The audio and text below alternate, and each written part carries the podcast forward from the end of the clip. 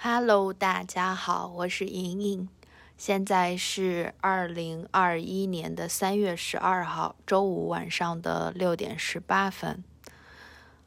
有一些些疲劳，因为今天没有时间出去看日落，在日落的时候散散步休息一下，而是一直工作到刚才。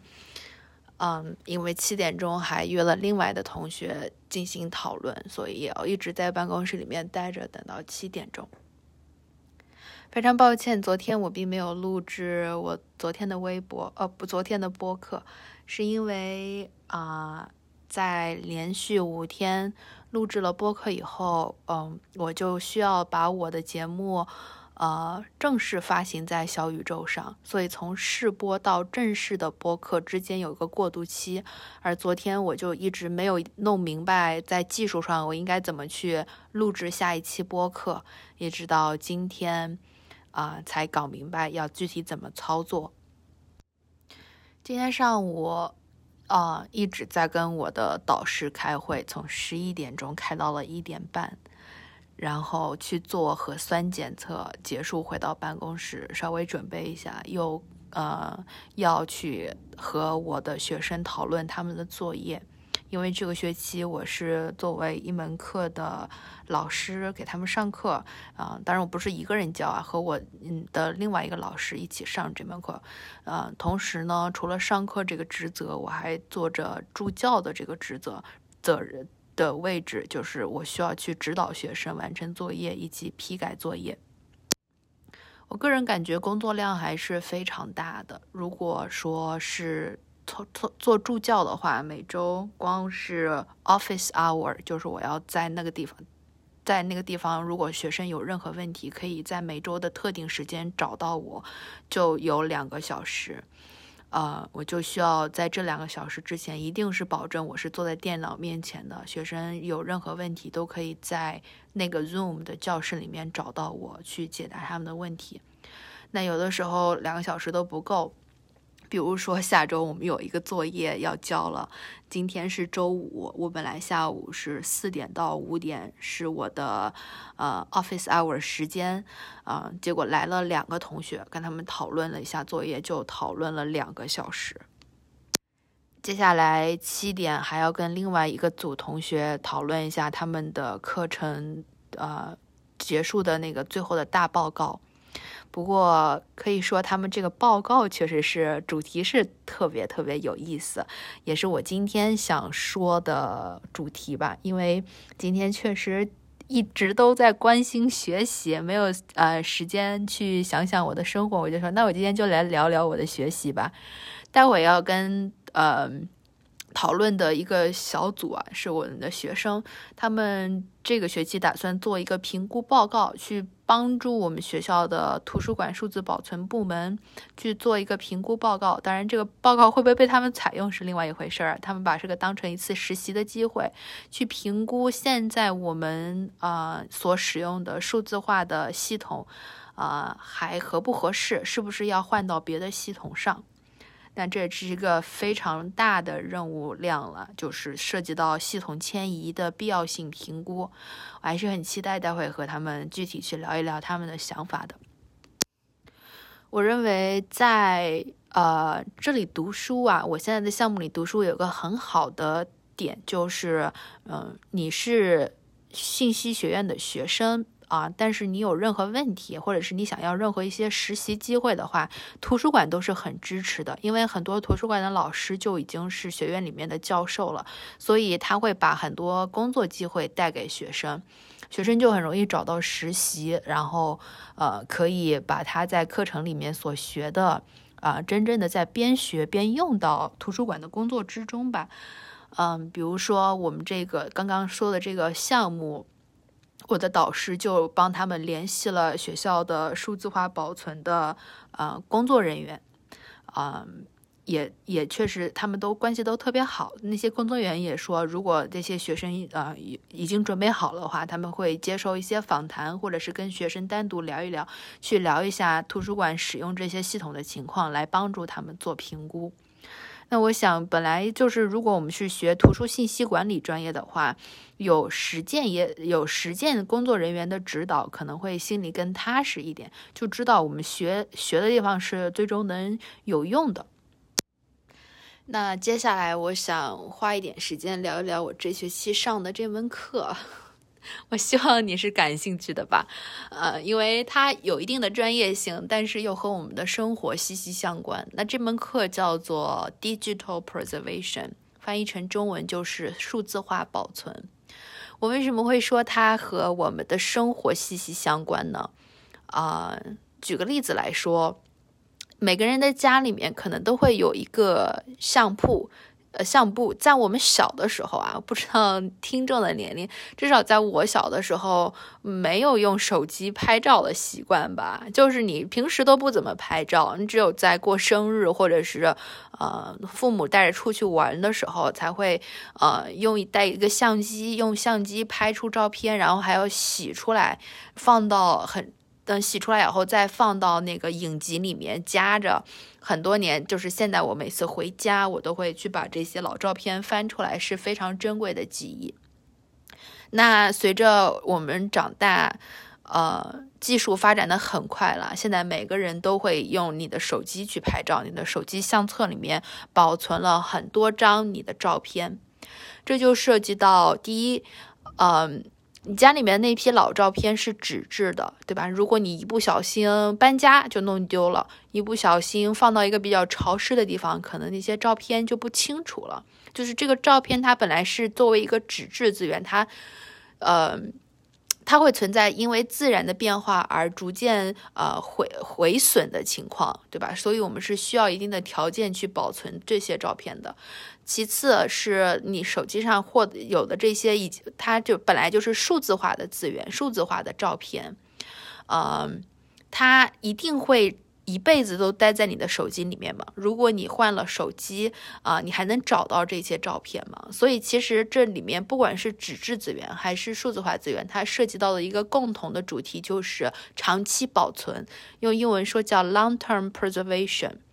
我们如何能够保证这个文件、这个物件啊，不管是数字化的还是物理实体的，它在一百年以后，我们说啊，还能够。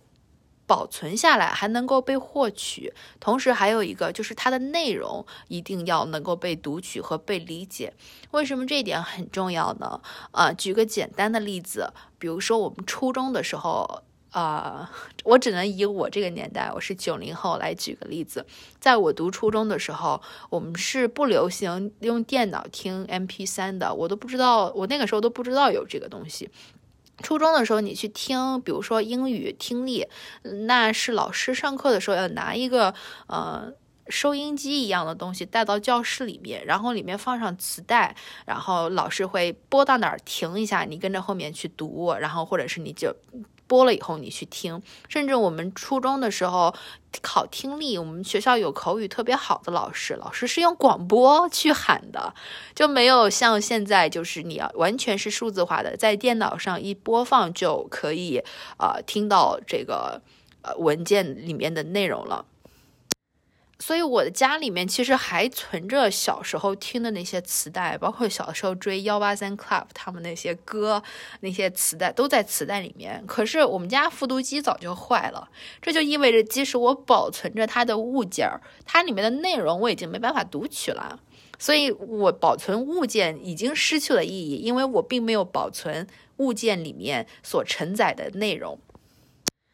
是吧？说到这儿，我们已经说了，呃，一个物体让它能够被保存，没有被消灭很重要。其次是能够，呃，读取到这个物件内部的，呃，内容也很重要。比如说一个磁带里面的英文，一个磁带里面的歌，如此之类。但是在数字化时代，另外一个新增的挑战就是你数字化资源的，呃，展示。和播放是很大程度上依赖软件和软件和硬件的。一个简单的例子就是，你如果在年两千年代初创造的 Word 文档，对吧？那个时候我们可能用二零零三的版本，可是现在已经升呃晋升到了二零一三版本 Word 的 processor 处理呃的文档的阅读器。也就是说，它的版本已经不一样了。那你还能够用新的版本去读取啊旧版本创造的文件的内容吗？虽然有些内容还能读到，可是有一些格式什么的就丢失了。所以我们其实也没有办法去完全的保存它所有的内容，在某种程度上是非常的依赖你的软件和你的硬件条件的。那我们举到现在，呃，都是用的是啊，诸如图片、诸如音频这样的呃文件格式。其实，呃，有一些格式可能更复杂，比如说视频，一个视频里面会有影像，会有声音，还会有字幕，其实是有不同层次的信息需要保存的。那可能还有更复杂的，比如说一个 3D 模型，你怎么去把它啊解构，然后把它。每一个层次上面的信息都保存下来，所以其实说到这儿的话，我相信，呃，可能我已经让你明明白了为什么数字化保存可以成为一门课啊，我们可以花呃十几周的时间，专门的去给学生一步步的讲解和讨论它的重要性以及它的复杂性。当然了，这是一个非常跨学科的。领域，我们在信息学院主要是从图书、呃图书档案和博物馆管理的角度，呃和信息系统的角度来提出我们的解决方案了。嗯，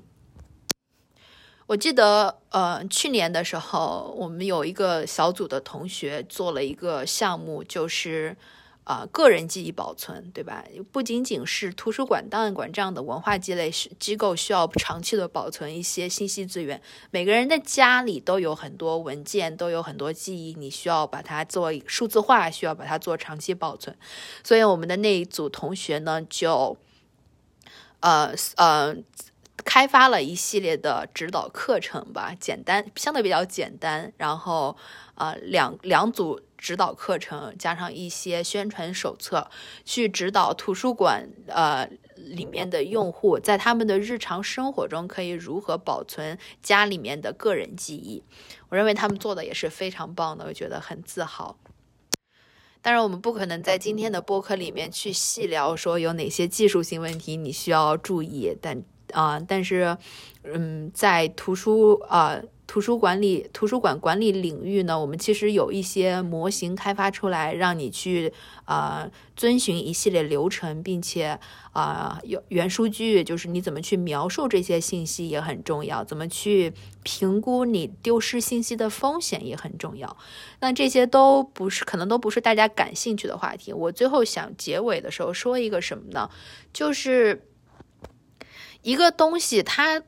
从物理世界搬到互联网世界，或者是搬到数字化世界的时候，它就已经变了，它就已经不再是原来那个东西了。比如说，我今天有一张老照片啊，稍微泛黄的老照片，我给它扫描了，放到了网络上，它所呈现出来的照片。照片的颜色很大程度上是受限于我使用的扫描仪，也受限于我最后存在那个电脑上的它的呃显示屏显示的那个呃显示屏的效果的。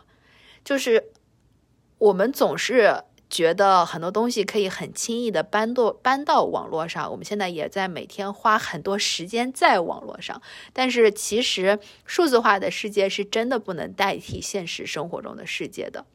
哪怕一张照片从物理世界搬到啊数字化世界，它都已经不一样了。所以其实呃，这是一个很值得思考的问题。另外，我认为我们一直在给学生强调的就是，我们作为啊信息时代的，有一点像看门人嘛，因为我们决定了啊，至少在我们的单位里面，我们可以决定哪些信息被数字化，哪些信息是存在系统里面，哪些信息是呈现在网络上的，嗯。我们可能有的时候会有一些道德上的责任，甚至做的不好会伤害到别人。比如说，呃，我有一个物件，我需要去描述它，那我使用的词语是不是合适？我使用的词语有没有尊重到这个物件原本主人的意愿，对吧？我们要尊重别人。呃，如果不合适的话，那我用的不合适的描述这个物件的词语，在未来在互联网上传播，一旦被大范围的读取了，它会不会伤害到别人？一个例子就是，呃，如果这本书一本书的作者是一个跨性别人士，那么你在呃描述这个人是作者的时候，你需不需要花一定的时间和字段去描述这个人是跨性别的呢？就是这个问题没有一个肯定是还是否定的答案，这就是一个争议，就是你需要去做决定啊。可是你做决定的标准不是你在办公室里面拍拍脑袋决定的，你需要去听那个作者的意见，你需要去听跨性别人士的意见，在很大程度上其实是你需要去聆听你的社群的意见，或者是去听这个社会上相对没有被代表的人的意见。或者是弱势群体的意见，而绝对不能够是觉得自己是一个呃 professional，自己是一个专业人士，就觉得自己可以做所有的决定。今天可能呃，我不是很确定这一期话题你会不会感兴趣啊？其实我的研究也是我们的上的课是我自己是很很喜欢的，然后我也很喜欢跟学生沟通，听一听他们的想法和困惑。嗯，我非常欢迎。如果你对这门课感兴趣的话，我们也可以联系啊，聊一聊啊，可以怎么应用在你的生活中，应用在你的研究中，你好奇的地方，你不喜欢的地方，whatever。啊，所以那我们今天就到这儿了，我准备去开会啦，拜。